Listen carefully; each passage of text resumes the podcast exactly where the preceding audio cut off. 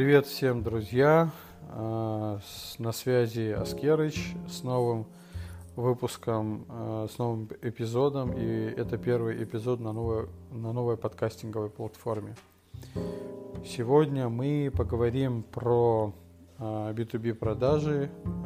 Люди, которые слушают мой подкаст, знают, в принципе, что обычно я его записываю, когда пришла новая идея, когда есть какие-то инсайты, когда меня торкнуло или когда меня бомбит от чего-то. То есть нет какого-то графика, но будем стараться выпускаться хотя бы раз в неделю, а может и чаще. Сейчас подкаст доступен на Google Podcasts, на Spotify. Все ссылки будут в описании к самому подкасту. И вы всегда можете позадавать мне вопросы, по, э, написав на email, который тоже будет там указан. А, на всякий случай произнесу аскеров аг собака яндекс.ру а с как доллар к русская к е р о в как галочка а г как русская д собака яндекс.ру аскеров аг собака яндекс.ру перейдем к нашей теме Говорим мы сегодня про B2B продажи. Забегая вперед, скажу, что я никакой не эксперт в B2B продажах, я просто делюсь с вами своими наработками, инсайтами, кейсами. Кстати говоря, а, как только я получу полноценные отклики в виде заключенных сделок по той информации, которую я сегодня хочу дать, то мы этому тоже посвятим отдельный подкаст. Итак, мы сегодня говорим про идеальное коммерческое предложение, которое является таковым, на, на мой взгляд. А, и говорим мы про ситуацию, когда у вас на руках уже есть конкретный запрос от э, клиента. И хочу вам сказать, забегая вперед, что два предложения, которые я отправил сегодня и неделю назад по ну, э, по структуре близкой к той, о которой я хочу рассказать, получили положительные отклики. А, в частности, такие реплики, как а, «нравится, что ты а, ну, заморачиваешься о текущей ситуации нашего бизнеса, нравится, что ты настолько сильно участен, а не прислал нам формальное предложение и так далее. Нравится, что ты максимально адаптировал свое предложение под наши нужды. Итак, а, давайте для начала, чтобы было понятно, какое было раньше коммерческое предложение и чем отличается нынешнее. Раньше как э, происходило? Предполагалось, что вы поговорили с клиентом, а, он рассказал всю ситуацию, и вы, мол, говорите, что все, я буду делать там под ваши хотелки, под вашу ситуацию, структуру. А, забыл сказать, э, я ведь занимаюсь консалтинговыми услугами и предоставляю консалтинговые услуги для бизнеса. То есть у меня в чистом виде B2B, причем у меня сложные продажи, потому что э, мало того, что консалтинг сложно объяснить, так еще и результат невозможно руками потрогать. Но каким-то образом я должен показать человеку, что он в итоге получит, или компании. А, и еще одна ремарка. Э, я много чего изучаю по B2B продажам и хочу выделить отдельный аккаунт-based маркетинг и э, в целом как систему, как методологию и консультационные продажи э, как конкретный подход для организации процесса продаж. Так, э, двигаемся дальше.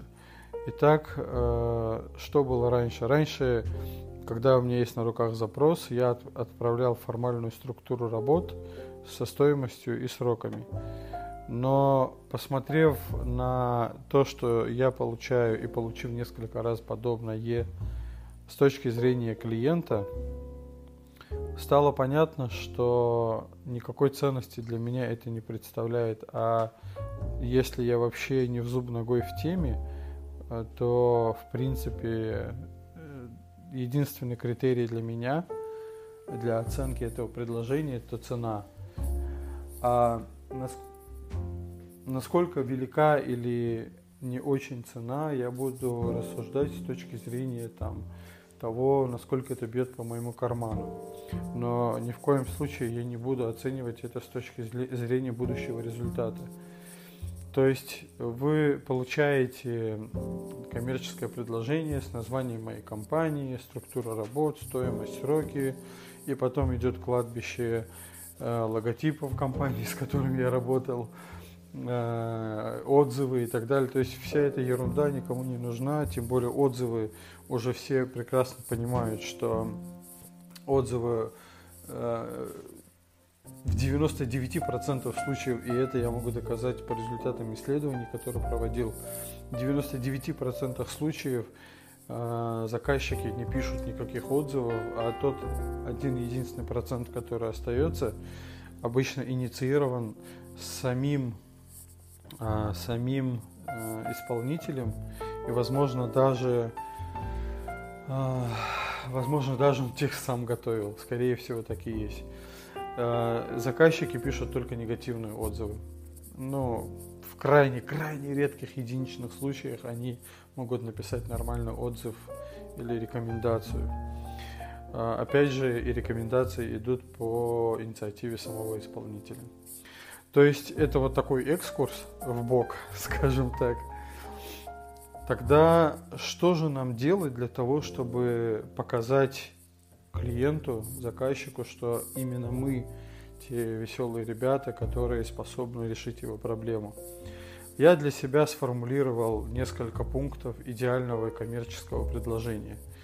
Прежде чем, а, ну, опять-таки я возвращаюсь, ну, я не знаю, где еще это можно применить, адаптируйте сами, друзья, но мне кажется, что при известной при известном упор, упорстве и, и прилежании можно, в общем, эту историю адаптировать под любой B2B бизнес.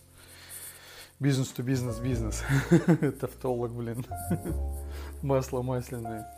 Итак, сначала я провожу анализ текущей ситуации с точки зрения того решения, которое я даю. Всегда есть, э, всегда есть инсайты, которые Э, декларируют там крупные консалтинговые компании.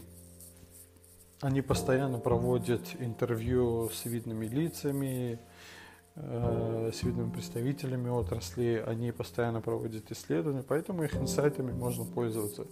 Говоря крупные консалтинговые компании, я имею в виду таких как McKinsey, Gartner, там, KPMG, э, Bain, мои любимые и так далее, и так далее.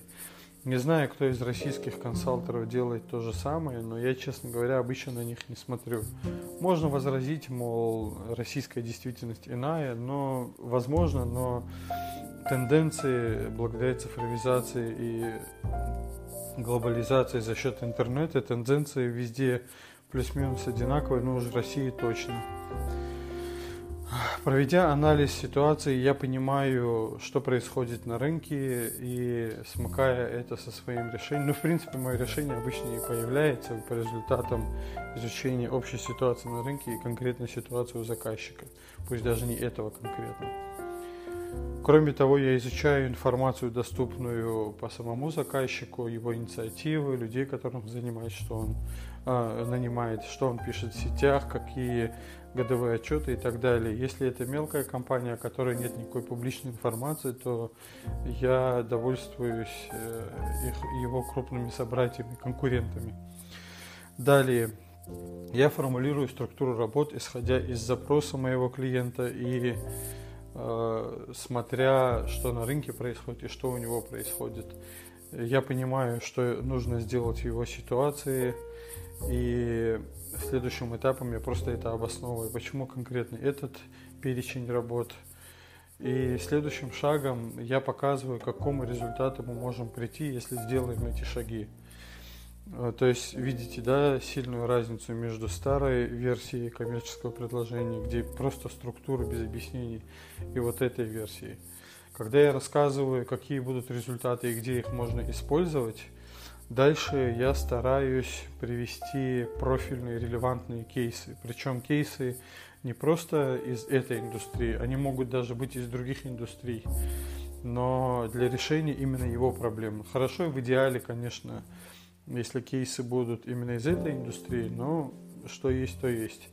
И, кстати говоря, э, слышу отдаленно возражения и сетования на то, что мы же не можем иметь там кейсы со всех индустрий одновременно. Да, правильно, мы не можем иметь этих кейсов, но мы всегда можем найти э, известные проблемы и решить их по-своему. Показать, что ну вот есть э, там известные проблемы, там история с Nokia, да, например, почему они канули в лету и много-много других компаний. Что им нужно было сделать? Возьмите и решите это по-своему, но просто берите профильные для вашего решения кейсы. И решите их по-своему, покажите альтернативный вариант и результаты, к которым этот вариант приведет. То есть э, можете даже взять бесплатно кому-то сделать. Я вот обычно провожу собственные исследования и с этими исследованиями захожу в конкретные компании. Ну, как обычно, я не так давно это начал внедрять, и, в общем-то, это дает неплохие результаты. А, и последний пункт, который я э, добавляю, какие документы мой клиент получит на выходе.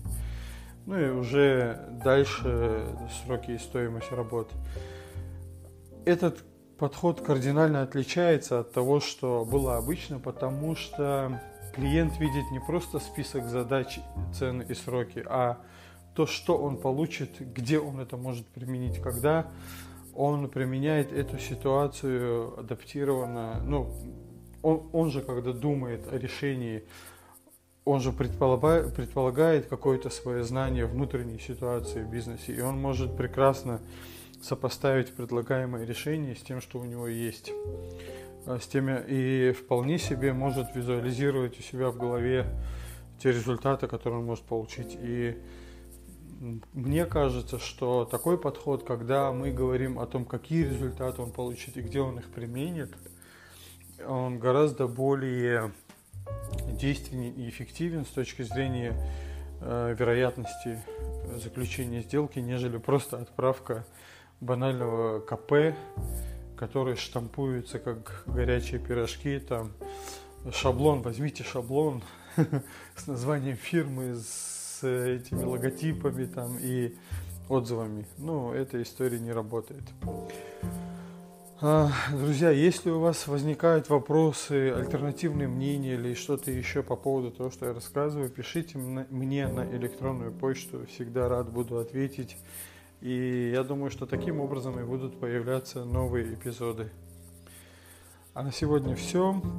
Пока-пока и до новых встреч э, в выпусках моего подкаста.